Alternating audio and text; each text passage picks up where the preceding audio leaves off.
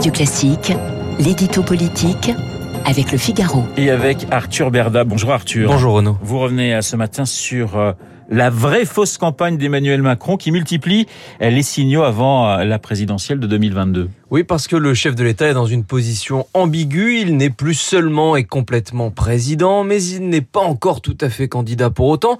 Cet entre-deux est un grand classique de la Ve République, bien sûr, et il entraîne systématiquement les mêmes procès venant de l'opposition. On est habitué. Mais là, il faut dire qu'Emmanuel Macron ne fait rien pour dissimuler cette campagne qui ne dit pas son nom depuis la rentrée. Le président se sur le terrain et j'ai même envie de dire sur tous les terrains. Il essaime euh, gros chèques et petits cailloux et surtout, il se projette bien au-delà de son quinquennat. Un jour à Marseille pour en faire la capitale de la Méditerranée en 15 ans.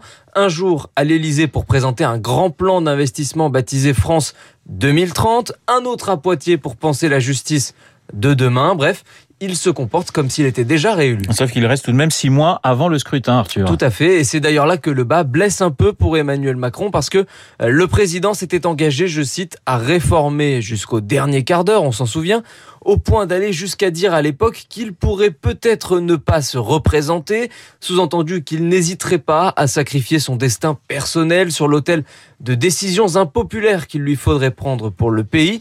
Lorsqu'il a dit ça, euh, tout le monde a légitimement pensé à la réforme des retraites.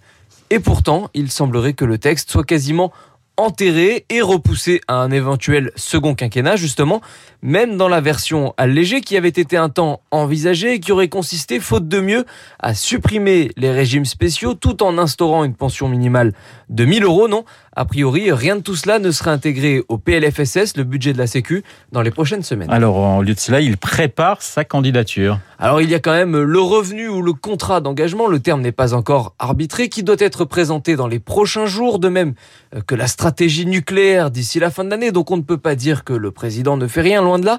Mais ce qui est certain en revanche, c'est que le dispositif de campagne se met en place autour de lui.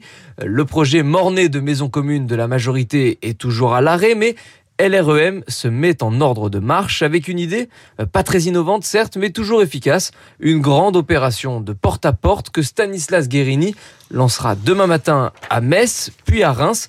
Cela s'appellera 5 ans à l'écoute et la suite logique, selon les macronistes qui en ont fait leur slogan, c'est 50 plus. L'édito politique signé Guillaume Tabar.